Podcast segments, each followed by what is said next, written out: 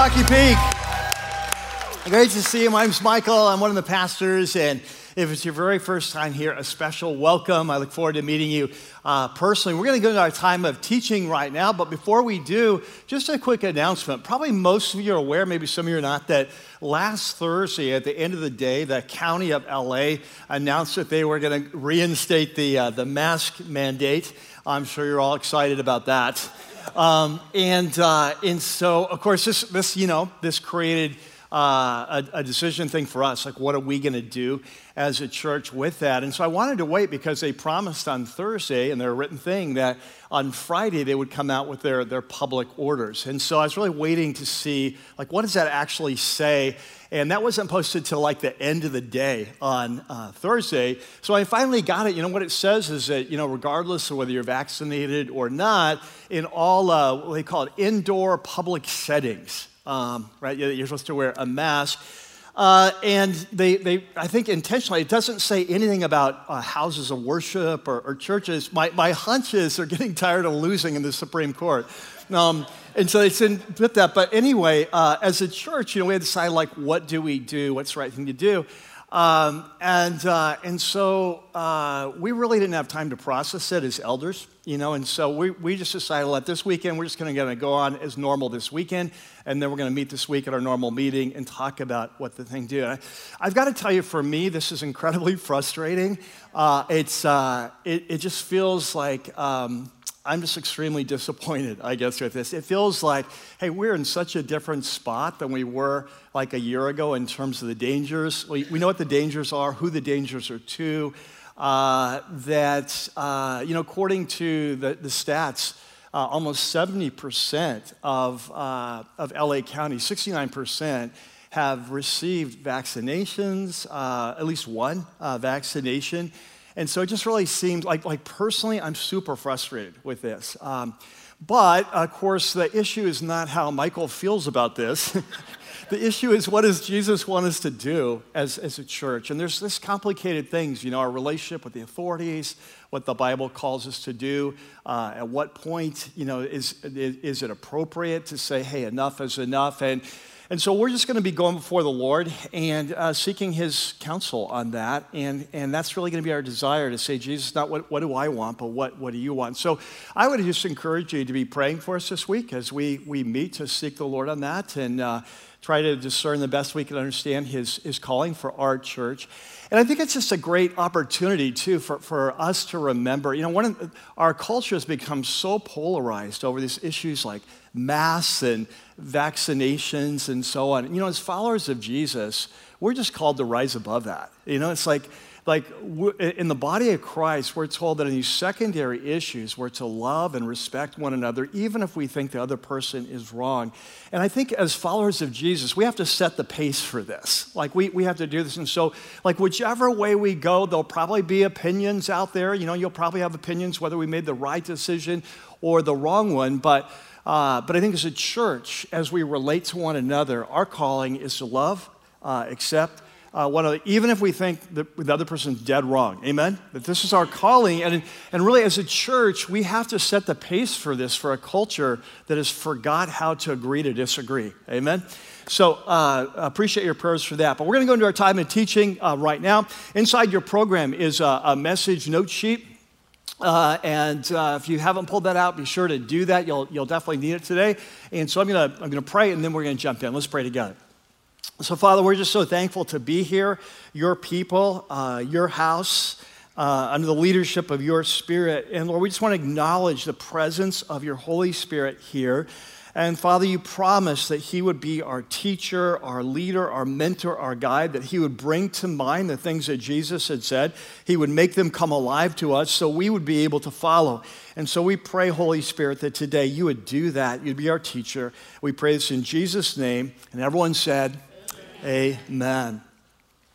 Well, our story starts today early in the morning. Um, the, uh, the sun has not even come up outside and uh, his teammates are asleep, um, but he wants to get off and spend some time by himself. And so while they're sleeping, he sneaks out and, and heads out uh, to uh, kind of area outside of town. And uh, the, these times alone for him have become increasingly important over the last few weeks, uh, last few months, His life has gotten busier. Uh, they're an important time for him to remember who he is and what this mission is about, what his priorities need to be. And he knows as, as things are heating up that the next few months are going to get nothing but busier. And, uh, and he knows that, that these times alone are going to be a key to his success and to not only remembering who he is and the mission that he's on, but, but also to resist the temptations that naturally come with the role he's playing. And so, as he's, he's, he's there in the early morning hours, the sun is now beginning to come up, and he looks in the distance and he sees one of his top recruits coming towards him um, in, the, in the dawn sky, uh, come, coming from the distance. And uh, he takes this as his signal. He knows time's, time's up. Uh, today is the first day of a brand new week, and um, he needs to head back, head back to town, and to re-engage. And so uh, when, his, when his recruit gets there, uh, they make this decision and they, they head back to town together. Well, today we are continuing the series that we've been in the last few, few I was going to say few months, actually many months, about six months, uh, that is called Signs, the Path to Life. And if you're brand new, welcome. Every week we have new people here. And, and so this is a series about Jesus. It's an in depth look at the life and teaching of Jesus. As, uh, as described and documented by one of his closest followers and friends, a man that we call John or the Apostle John. And so, uh, if you've been here the last few weeks, we've watched as Jesus has, has taken his men from the north of the country, from the Galilee, where he's grown up, where his uh, headquarters for his ministry are. And they've traveled south for one of the three great annual pilgrim feasts that, that happens in Jerusalem. People come from all over the world to worship and remember what God's done. It's called the Festival or the Feast of Tabernacles. It happens every fall, usually about in October. And so while he's there uh, in, in Jerusalem, the city's packed with pilgrims, uh, Jesus has been teaching at the temple on several different days, and he's been making some amazing, huge claims about who he is and why he's come. And as a result, he's, he's been very divisive. It's, uh, uh, uh, some are for him, some are against him. Some think he's a good man, some think he's a false prophet. Very divided, but the leaders are pretty much convinced he, he's bad news. And so they've made the decision. In fact, they've already tried once this week to arrest him unsuccessfully. And so, as we step into this passage today, this is a scene we're stepping into. Once again, to the best of our knowledge, we're at the temple. Once again, Jesus is teaching. So, if you have your Bibles, you have your apps, let's go ahead and open up and let's turn to John chapter 8. And there in your note sheet is a section called Signs, the Solemn Warning.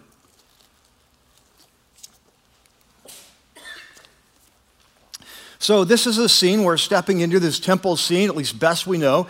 And uh, verse 21, once more, Jesus said to them, so John's going to say, so here's another one of Jesus' teachings, one of his. Um, kind of one of his uh, uh, encounters with the crowd.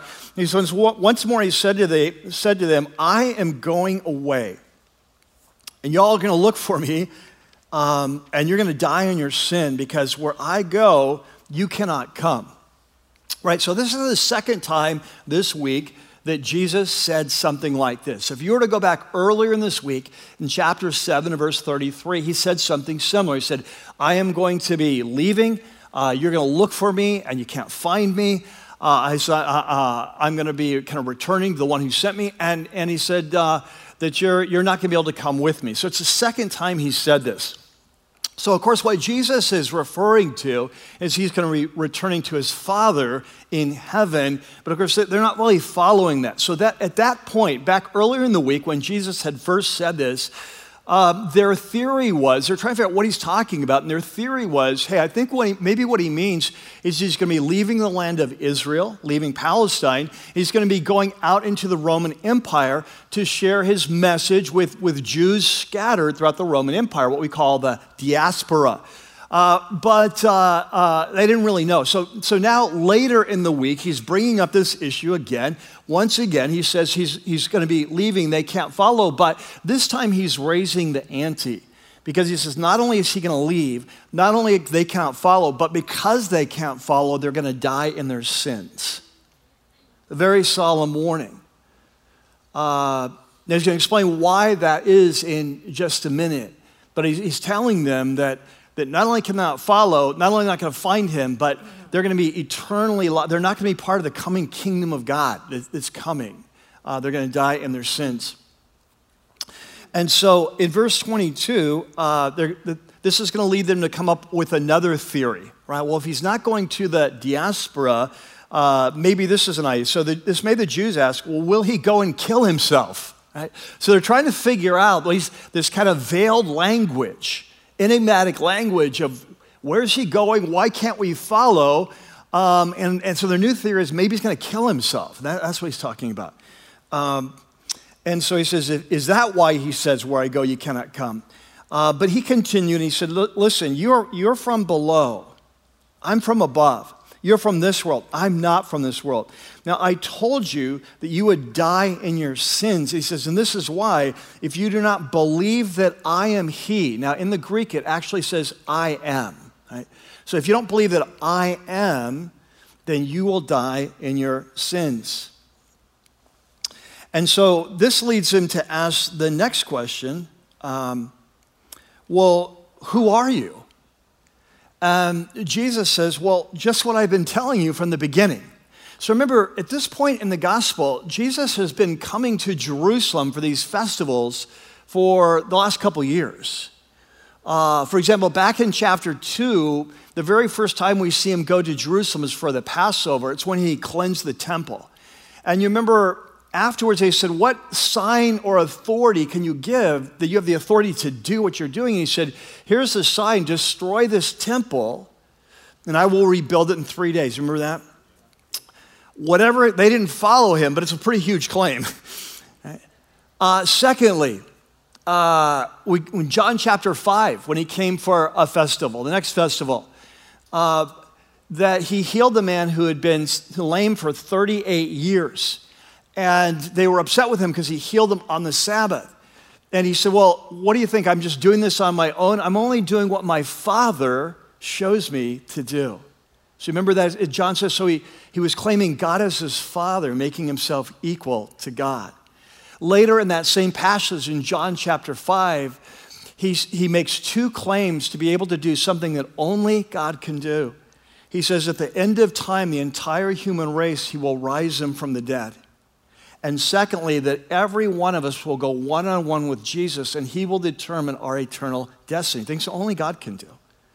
Uh, we got to chapter 7, this Feast of Tabernacles that we're, we're, we're at right now, uh, earlier in the week, he said, Whoever believes in me, out of his innermost being will flow rivers of living water, talking about the coming of the Holy Spirit. And then last week we saw, we saw that he made this claim I am the light of the world. Not a light, but the light. So they're saying, like, who are you? And he says, like, have you been paying attention? Right? He said, just what I've been telling you from the beginning.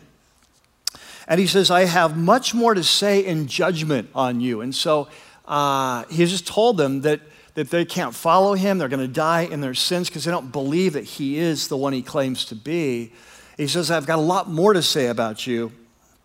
He says, but he who sent me is trustworthy and what I've heard from him, I tell the world. And so this is something that we've seen Jesus say over and over again. He keeps coming come back to. His teaching is not his own. His message is not his own. When he makes claims about who he is or the path to life or who they are, this is not his personal opinion. He is just speaking for the Father. And so uh, in 27, it says, But they didn't understand that he was telling them about his Father. So Jesus said, When you have lifted up the Son of Man. So he's referring here to his crucifixion. Um, the, the, Apostle John, when he writes, he loves to use double entendre to, to make a statement that has kind of like a couple meanings, like one level of meaning and another. And, and this is a great example that, that in about six months from now, remember, this is in October.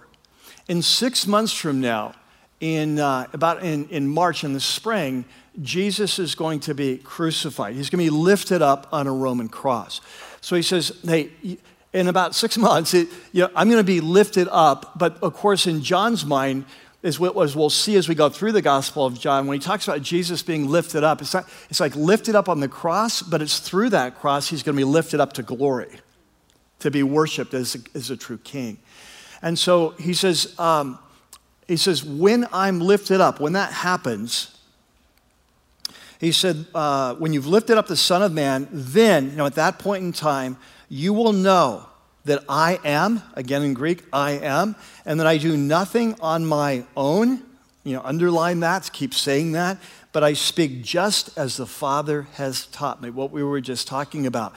So, this is an interesting prophecy because what Jesus is saying is that you don't really understand who I am now, but at least for some of you, uh, when I'm lifted up, you know, both on the cross and then in glory, for, for some of you, the light bulb's, the light's going to go on. And this is an interesting prophecy because remember, it's October. Uh, six months from now, Jesus will be lifted up on the cross and then return to the Father, lifted up in glory.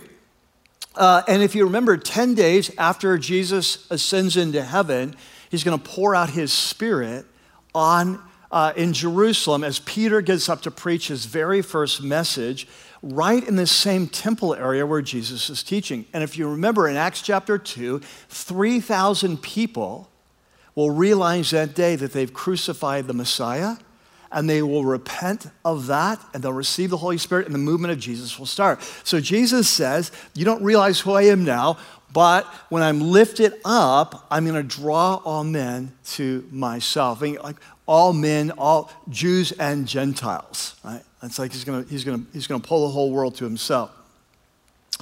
And so he goes on and he says, verse 29, he makes this powerful statement The one who sent me, course, his father, is with me. Uh, he's not left me alone because I always do what pleases him. And I'd love you to underline that. I always do what pleases. We're going to come back today. So uh, then John says, even as he spoke, many believed in him. And so earlier in chapter 7, we saw the crowd was divided, but at one point, John said that earlier in the week, some were starting to believe in him, but here he says, many more began to believe in him. Now, in what sense they believed, uh, how deep was that, that belief, and so on, we'll come back to that next week. But for today, this is going, we're going to stop here. And what I want to do today is focus on this amazing statement Jesus makes that uh, the Father is always with him, always working through in him and through him because he always does what pleases him. So, there on your note sheet, what I want to do today is uh, a couple things. Um, I want to start by laying out a couple big picture principles about who Jesus is and, and kind of his vision for our life based on this teaching of Jesus today. And then come back at the end and ask a couple important questions as we apply it, uh, the principles to our life. All right, so there in your note sheet, you have a section called Signs, the Priority of Passion. So let's jump in. So here's the first thing that stands out, fairly obvious uh, as you go through this passage, but that Jesus' top or Jesus' deep, deepest uh, passion is to please his Father. That as we saw today, that his, his deepest passion. Now, this is something that we've seen all through the Gospel of John. Um, but we see it again today. So, there in your note sheet, first verse, you see a lot of verses, but the first verse is this statement we just read that the one who sent me is with me. He has not left me alone, for I what? Always do what pleases. Let's say it together. I always do what pleases him. He says, so, so Jesus makes this statement hey, the Father is always with me, working in me, working through me. Uh, that's why I have this power to do what I'm doing.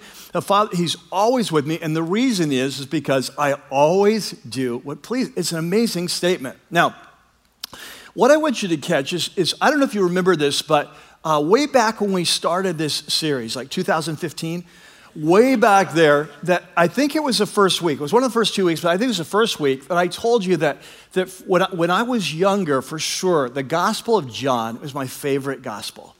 And the reason for that is because in the Gospel of John, we not only find we not only watch kind of what learn what Jesus did and what he taught, we learn who Jesus is. Right? We we get a window. It's like in the Gospel of John, uh, John pulls back the curtains on the heart of Jesus, and we see what drives him, what motivates him. And, and what we've seen from day one is that for Jesus, his top priority in life, what I would call his, his deepest passion, his highest priority, is to know, to love, and to please his Father. This is, this is the heart of Jesus. Now, as we've gone through this study, we've seen this time and time again. But I think when you go through the series slowly like this, it's easy to miss how important this is. Like if you were to go home this afternoon and you were to read through the Gospel of John just straight, hour or two, whatever it takes, I think this would really jump out at you. But when, you, when we break it down slowly, it's easy to miss it over time. And so, what I want to do today is I want to do a quick flyby of the Gospel of John. And I want to highlight seven scenes, seven times where Jesus makes a similar statement. We get a window into his heart, his soul, his passion. And so, there on your note sheet, you've got a series of verses. What I'm going to do is just quickly run through them, set the stage. Here's the scene, here's what he says. Uh, and we'll just so we can pick up on this. So the first the first passage is in John chapter four. So, if you were here for that, you'll remember this is a passage where Jesus encounters the, this Samaritan woman at the well, this woman with a very kind of checkered sexual past. Uh, and Jesus offers her this water of life. And she's so excited, remember. She leaves her jar there, heads into town to tell everyone, you got to come meet this guy. In the meantime, Jesus' disciples come back. They've brought the food that he told them to get because he's hungry. But when he gets there, he says, I'm not hungry anymore. And they're like confused, like, did someone bring him something to eat? And this is what Jesus said He says, My food, in other words, that which sustains me, that which energizes me, that which fuels me, my life. He said, My food, what I live on, is to do the will of him who sent me. And then to under and then I want you to underline this, and to finish his work. Right? So, so for Jesus, he says, I wake up every day, this is what fuels me. He said, I, I, am not hungry anymore because I just had this amazing conversation with this woman. I'm excited what, what my father's doing in her life, and, and this is why I've come. And so I, I can eat later. I'm, I'm not even hungry right now. Right? So this is his fuel to find out the Father's will and then to, to do it. The second scene is in John chapter 5. So this, this scene, um, is where Jesus has just healed the man who's been lame for 38 years, but he doesn't remember on a Sabbath. And so the religious leaders are upset. And so afterwards, he says, What do you think? I'm just making this up as I go, like I'm doing this on my own. He said, I, am only doing what the Father shows me to do. And so this is what he says. In John chapter 5, he said, Very truly, and this is one of those amen, amen, I tell you, the Son can do what? Nothing by himself. I don't, I'm not, I'm not. He can only do what he sees his father doing. And so it's this picture again of, of like a young son who's watching his father, kind of apprenticing to his father with the family trade and just imitating his father, just doing what his father is doing. He said, because whatever the father does is what the son does. This is his passion. I do nothing on my own. I just do what the father shows me. Third, third passage, John 6. The scene is Jesus has just the day before fed the 5,000. They're following after him. And he says this He says, I have come down from heaven not to do my will, my agenda, but to do the will of him who sent me. This is my passion. Fourth Fourth scene, John 7. This is earlier in the same week we've been talking about the Week of Tabernacles, Festival of Tabernacles. And Jesus has been teaching, and earlier in the week, the crowds are blown away because his teaching is amazing. He's so brilliant, he's so bright, and, and they can't figure out how did this guy get this amazing teaching when he's never been schooled by the rabbis? He's never really gone through that kind of formal training. And Jesus says, Listen, my teaching is not my own. We see it there again. It comes from the one who sent me. Now, whoever speaks on their own, like a teacher that rises up, kind of has their own agenda, whoever speaks on their own, they do so to gain personal glory. That's what's driving them. But then talking about himself, but he says, But he who seeks the glory of the one who sent him, talking about himself, he is a man of truth. There's nothing false about him. So Jesus says, Hey, this teaching that I'm bringing, it's not my own. It's from my Father. It's what he's given me to say. I'm not here to seek, make a great name for myself. I'm here to seek his glory. Uh, fifth scene, John 12. This is the last week of his life. He's about to be arrested, so he's coming to the end of his public ministry. This is one of the last things he'll say to the crowds. And so he says, he says to the crowds, I did not speak on my own accord. All this teach I've given you the last few years, I didn't speak on my own accord, but the Father who sent me commanded me what to say and how to say it.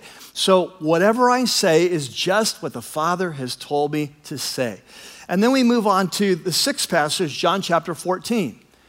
Now, the scene here is where Jesus, uh, he's in the, uh, in the upper room. Uh, it's the last night of his life before he's arrested. Time is running out. His disciples are bummed. He's leaving. They're really discouraged. But he knows he doesn't have much more time with them before he's going to be arrested that night. And so he says, I will, I, I, I will not say much more to you, his disciples, for the prince of this world, and that's, of course, a reference to Satan, prince of this world is coming, like he's coming after me, um, and he has no hold over me, he's, he's got nothing on me. He says, but he comes so that the world may learn that I what? I love the Father. He says this whole thing that's about to unfold, this arrest, this beatings, this death, he says that I am going, this, the, through this obedience, the whole world's going to know that I love the Father. I do exactly what my Father has commanded me to do. Right? And then the last passage is in John 17. Later that same evening, Jesus is praying. It says, about, soon will be arrested, and he's come to the end of his public ministry. Now, he's kind of finished the work that the Father has given him to do. And so he says, Father, I've brought you glory on earth by completing the work that you gave me to do. Now, I want you to compare that verse with the first verse of the flyby, John 4. The very beginning of his ministry, he says, My food is to do the will of him who sent me and to carry out his work. The last thing he says is, Father, I finished the work that you've given me to do. I brought glory to you. And what we see is in John this amazing window into the heart of Jesus.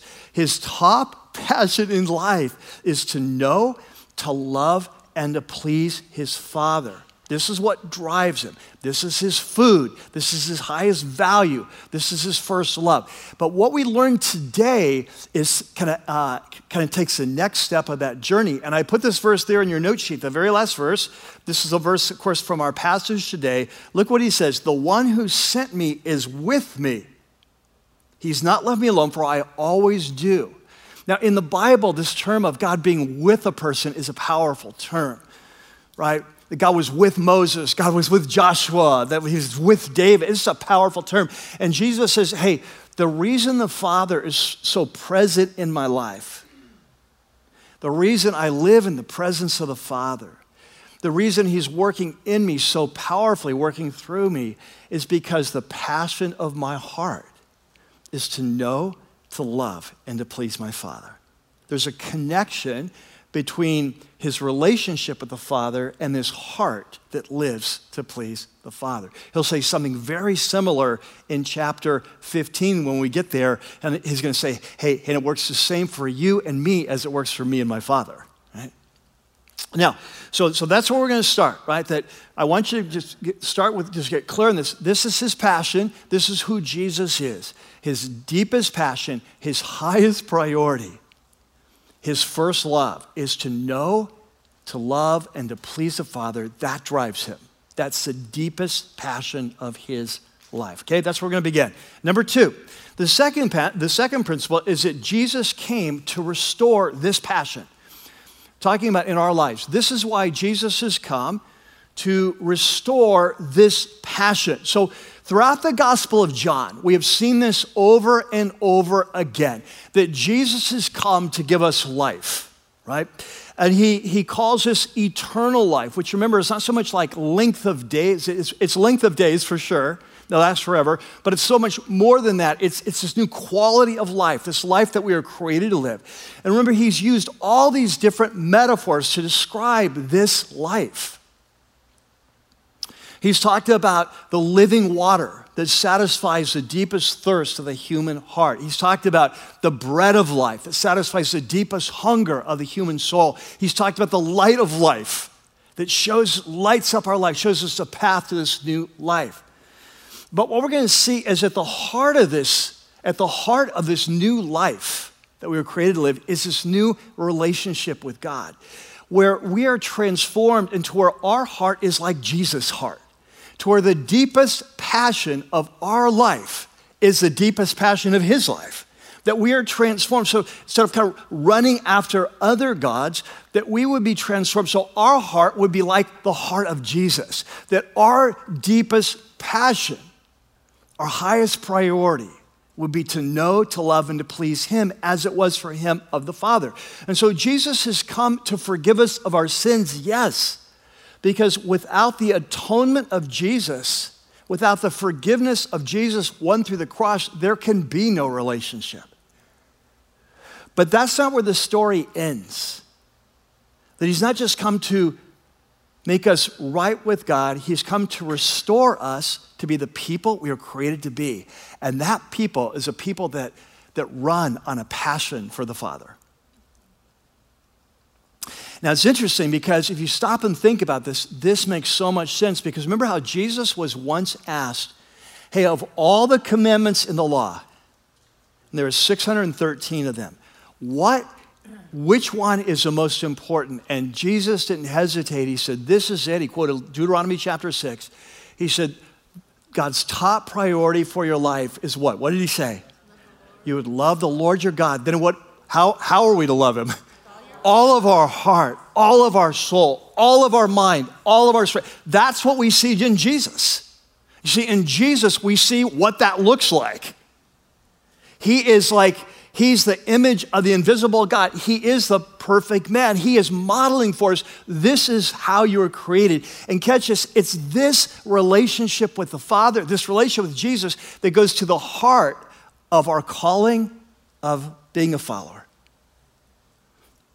This is why here at Rocky Peak that our vision is to unleash a movement of bored, apathetic.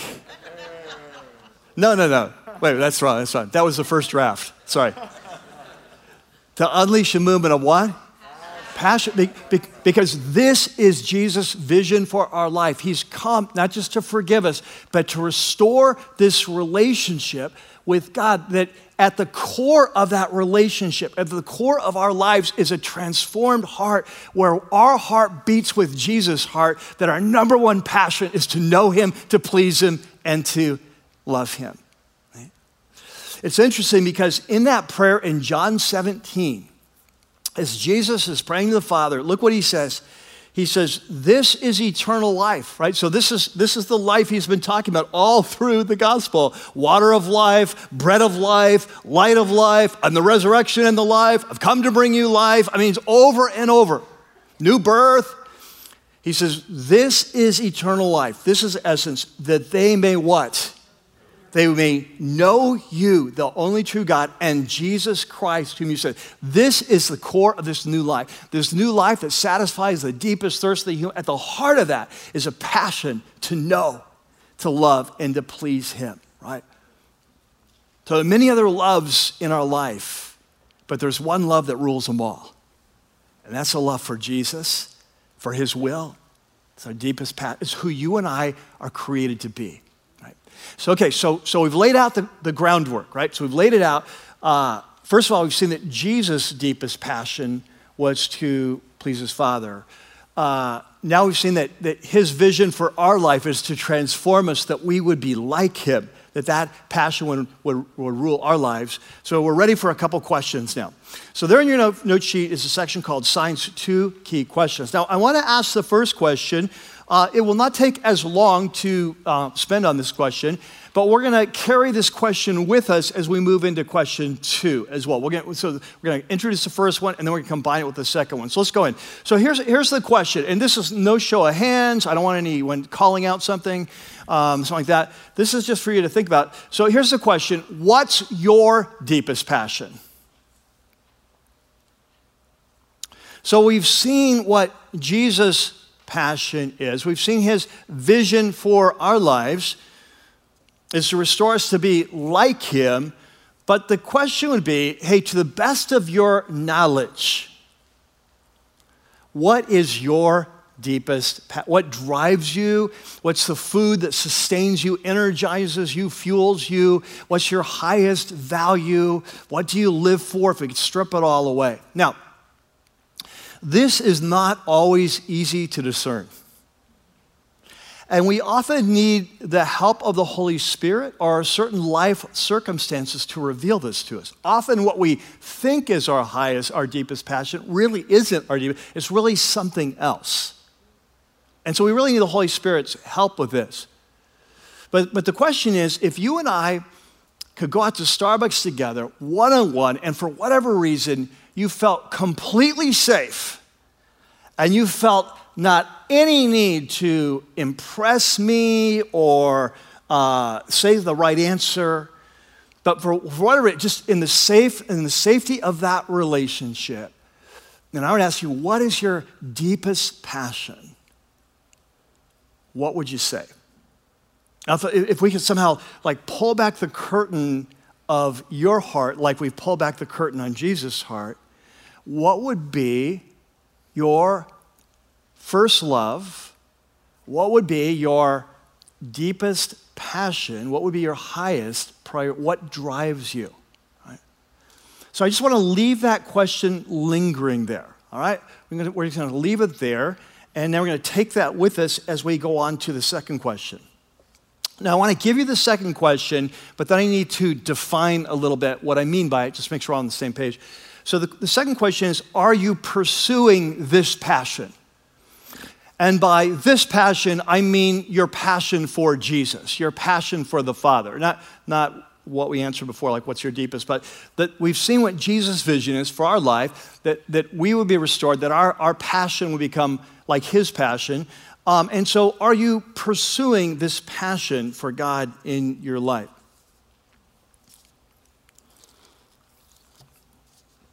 Now, let's start with some basics. Uh, one of the things we see in the scripture over and over again as fallen human beings, we cannot create a passion for God in our lives. I don't care how much you discipline yourself, how much you read the word, you fast, you I don't care. That it's impossible for us to create a passion for God in our lives. This has to be the supernatural work of the Holy Spirit. You can't create it, I can't create it.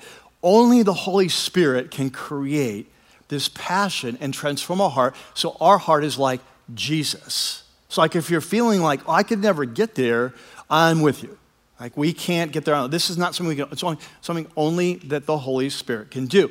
The, here, here's what I know about us as human beings. What the Bible teaches over again is that, is that as human beings, we have a natural tendency to substitute something in creation for the Creator. And to make that our God, to make that our idol, that we believe that that if we pursue that it will satisfy the deepest longing of the human heart. We all do this. We all have this like you have it i have it. We all have well i've made different things we pursue but we all have this natural tendency even after we've come to jesus we all have this natural tendency to try to run after things that are something often good things in creation and make them the best thing and, and, to make them the ultimate value that we bow down to, we serve, that we pursue, because deep in our heart, we believe they will bring us life with a capital L. Life with a, Are you with me? They, we, if we achieve that, that so, so for example, uh, for some of us, this, this, looks, this takes a form of people. Like, like for some of us, we believe if I just have the right person in my life, the right people, if I could just have the perfect romance, find the, the, the perfect uh, life partner, uh, if we could just have kids, if we could just have, if I could just have some friends, um, that uh, if, if we could have grandkids, whatever it is, that we, we, we take this thing of people and we believe that, hey, if I could just, boy, there's something missing in my heart. If I could just find the right person, they would complete me. You hear people say that. It's one of the biggest gods of our culture is the God of romance. If I find the right person, I will be complete. Uh, for other people, it's, uh, it's the God of pleasure. And of course, when you, when you think of pleasure, you think of our culture, you think of a, a sexually promiscuous culture. You know, if I, if I just have enough sex or uh, sex with whomever I want or whatever, we, we may think in terms of sort of a, uh, the, the drug life or the alcohol, the partying life. But, but I'm, I, pleasure would take in that, but pleasure would also take in just the good life, you know, that I'm just comfortable, uh, that I, I don't have any pain in my life um, that, that, uh, that just life is going well in the sense of pleasure. Uh, for some, it's the most possessions. We've all seen the bumper sticker, right? The one who dies with the most toys wins. And uh, I don't know if it's said in jest or for real, but, but we often tend to, to believe that. And we may not have analyzed this, but you look at our life, we're always running after the next possession. Uh, and we're, we're just, we, maybe we haven't like stated this, but inside, if we could just have that house, or we just could move out of state, or we just own 40 acres, or we just had to get a new car, or we just, whatever the thing is, that our life, if, if you were asked, like, what feeds you on a daily basis? Where do you draw your energy? That if we looked at our life, it's like we're always trying to add the next possession.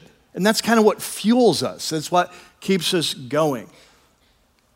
Uh, for some people, it's, uh, it's power. Like maybe you're a person like this. If so, you know it. Um, but, uh, you know, think of the place where you work and some people that they'll do whatever it takes to rise up in the organization.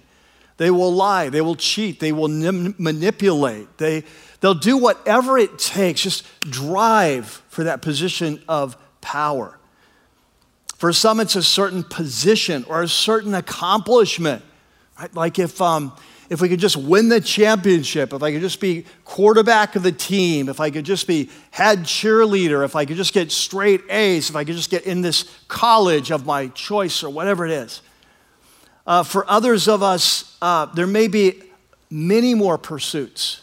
Like we could go on and on, but you're following what I'm saying that as fallen human beings, like the woman at the well, right? She's just like, she's been married five times and she's currently living with her boyfriend it would look from the outside that for her, she's, for her, it's, it's that love. I can find the right man, right? But we could go through, uh, you know, in John chapter 6, it was the people running after Jesus to make him the bread king. If we just make him king, kick out the Romans, and he would just provide us free bread all the time, like Moses provided manna, life would be great. So we've seen it throughout the Gospel of John, people running after the wrong things. And this is who you and I naturally are apart from Jesus. We run after, don't we? This is what we do, it's how we're wired. But here's what I want you to catch. If you're a follower of Jesus, the Holy Spirit has a vision for your life. And the Holy Spirit is always working to lead you to the truth that's going to set you free. And the truth that's going to set you free is that you were created for a relationship with the Creator. And there's nothing in creation that can satisfy the deepest need of the human heart for the Creator. And so the Holy Spirit is always going to be leading you on what I call the path of passion the Holy Spirit is always calling you to leave these other pursuits and to follow Him. And as we listen and follow Him, we will move forward on the path of passion, and our passion for Jesus will increase. Now, we've already established that we cannot create this passion on our own. It's only the Holy Spirit. But catch this, we do have a very important part to play.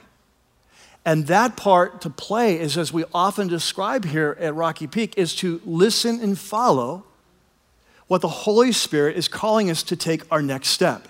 And this is what I want you to catch that, that developing this passion for Jesus is as natural as that. You don't have to create it on your own. You just have to take the next step because the Holy Spirit's always leading you in the path of passion because he knows that's going to lead you to the life Jesus came to bring you.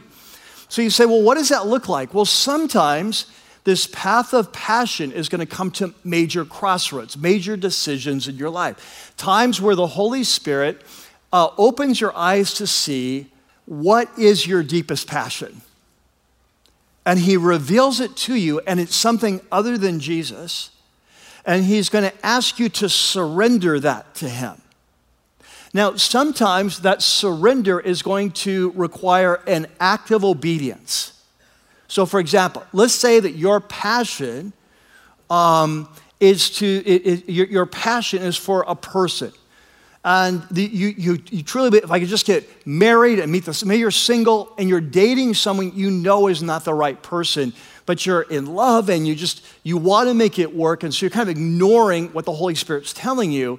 And so for you the holy may, may require hey an act of obedience right? That you break off that relationship. You trust what the holy spirit is telling you that his vision for your life is better than yours. This this is a dead end road that it will not satisfy you. It's like a woman at the well thing. It's not going to satisfy you. You need to trust me and break off this relationship and trust me to provide for your life uh, maybe you're uh, living with your boyfriend, you're living with your girlfriend. The Holy Spirit's telling you, hey, this, this whole thing with sexual purity, you cannot have a passion for God when you're living in sexual immorality, right? So, so we need to surrender that area. So sometimes there'll be something very tangible for you to do, a step of obedience. But you know, many times that it will simply be uh, a surrender in the sense of giving God permission to change your heart. So maybe, maybe your God is popularity. And you, you know it, that, that what people think about you is the most important thing in your life. And you're always just doing whatever it takes to get people to like you. And, and that's your God. And you feel like, Jesus, I can't change that. I, I, I, I don't know how to change that. It's just this, this thing inside of me and so, what he's going to ask you to do is, is not to change that on your own, but he's going to ask you to give him permission to change your heart. And it might feel very scary for you. What will that be like if, if I don't live that way? It's why I've lived my whole life, you know, and, and maybe people are going to hate me then, and you know, I'm just going to feel lost. And it's not going to be easy. But you're going to say, Yes, Lord, I give you that permission to change my heart. Sometimes it's not big things, it's small things you either add or take away. You know, sometimes uh, the Holy Spirit's going to call you to a, a new step. Like for some of you, that, that maybe like coming to church is sort of an occasional event in your life. And you enjoy it when you come, and you always say, I should do it more, but it's just not, it's not a high priority. And the Holy Spirit is, He's going to say, hey, you need to make church a priority because this is where you hear me speak. It's where you encounter me, and you can never develop a passion for me if we're not together. And so you need to be here. Maybe it's a, another uh, smaller step. Maybe it's, hey, you, you are like a Lone Ranger Christian. You have no community. And, and you can't develop this passion for me on your own. I need you to be in fellowship. And so you need to join a small group where you can grow together. Maybe it's some, some, some spiritual discipline, or maybe it's a ministry for you to add, or who, who knows? But it's something He wants you to add. Sometimes it's something He wants you to take away. And you know, many times things that are getting in the way of our passion for Jesus are not necessarily bad things in and of themselves. There may be some things that are not sin in our life, and yet Jesus knows they're getting in the way of developing the right passions. And so he's going to ask you to make some changes there. You know, as followers of Jesus, we need to start paying attention to something that's very important. We, we need to ask the question of our lives what is it in my life that is increasing my passion for Jesus? What are those things that I do that increases my passion? And what are the things that decrease my passion? And we need to not just say, hey, what is sin and what's not sin? We need to ask a bigger question what increases my passion and what decreases my Are you with me? Like, like for example, like for, for some of you, like shopping, it's not, it's not bad in itself. But it may be that your life revolves around shopping. And Jesus is going to say, you know what?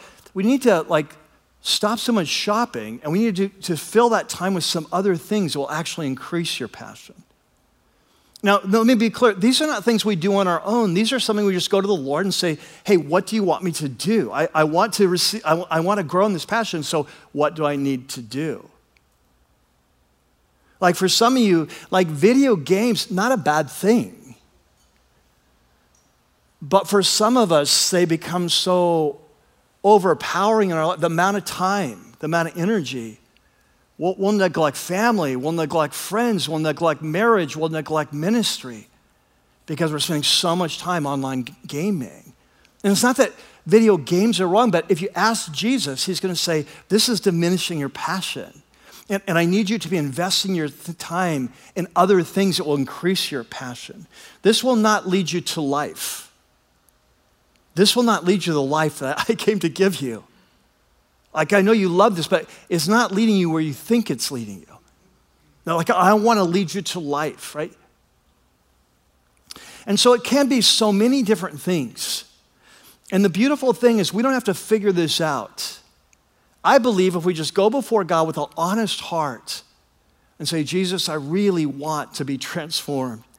I, I want to be like you. I want my deepest passion to be like yours. So would you shepherd me in this? I believe the Holy Spirit will show us. And it's, he just had one step at a time. He will, he will lead us on this path to passion because this is his vision for our life. It's why he came. So there's so many different things, so many different areas that this could apply to. But I want to share one that, that I want to highlight that I think is super important in our culture today. Um, it's one that we often talk about at Rocky Peak, but the reason we often talk about it is because number one, it's so important, and number two, you often don't listen. Right? So, you know, as followers of Jesus, have you ever noticed that sometimes you have to hear something 89 times before it sinks in? Have you noticed that? It's crazy that we can know something for years, right? And, and yet we just don't listen. And sometimes it takes us a while to run after other gods to where we just get dissatisfied. And there's this beautiful convergence that happens when we're really getting dissatisfied with the dead end gods that we're running after. And the Holy Spirit's raising our awareness of this, new, of, of this new way of life. And there comes this beautiful tipping point where we say, Yes, I'm sick of running after other gods. And we hear it for the 89th time, and for whatever reason, it clicks. Right? And so I know we talk about this, but I think one of the most important things that we can do to nurture our passion for God is to develop our one on one, regular rhythm of relationship. This time in our life that's regular where we go before God we read or listen to His Word, we process our lives with Him, we ask Him if there's anything He wants to tell us, anything He wants to show us, we're, we're radically honest, we uh, listen for the voice of His Spirit, and we're refreshed. This is one of the most, and what, what I found is that in most Christ followers that are, that are growing Christ followers, that Coming to church is, becomes a habit, small group becomes a habit, but this is the one leg of our three legged stool we talk about that is the hardest. And yet it's one of the most important. In fact, I believe it's one of the keys to Jesus' success in his life. You know, today we started the day with this story of this man who wakes up early before his team kind of sneaks out, goes out to spend some time alone. His life is getting really busy. He realizes how important these times alone are for him to remind who he is, what his mission's about.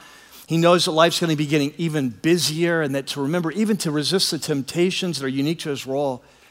Well, this is my account of a scene from Jesus' life. And we're told in Mark chapter 1 that when Jesus launched his public ministry in the north and the Galilee, it heated up very fast. And so he, he heals a, a demoniac, uh, kind of frees a demonized man on, uh, on uh, a synagogue on, on a Saturday. And that night, after the Sabbath is over, the whole town comes to him, brings sick, demonizing. He stays up late, you know, healing them. Um, but what's really interesting is that Mark says the next morning that while it was still dark, Jesus got up and he went out to pray, spend some time with his father. And, and that while he's there, that he sees, looks in a distance and he sees Peter coming to tell him, hey, everyone's looking for you. And it's a signal, okay, it's time to, to get up. But what we see is that, that these times for Jesus become more important as time goes on. They, the, the, more, the busier his life becomes, it becomes highlighted what a priority this was. In fact, there in your note sheet in Luke chapter 5, Luke says, the news about him spread all the more so that the crowds of people came to hear him and to be healed of their sicknesses. It says, but, put a circle around that but there. So he says, hey, as Jesus' popularity is growing, life is getting busier, life is getting crazier. He says, but how did Jesus respond to that craziness? He withdrew right? He withdrew often to lonely places and pray. Why? Why? Because this is where, you know, you, you read through the Gospel of John, right? And he's all, Jesus always saying, My teaching is not my own. I got it from the Father. What I do is not my own. I watch my Father. Have you ever wondered, like, where did Jesus, where and when did he get this teaching? My hunch is that a big part of it is his time alone.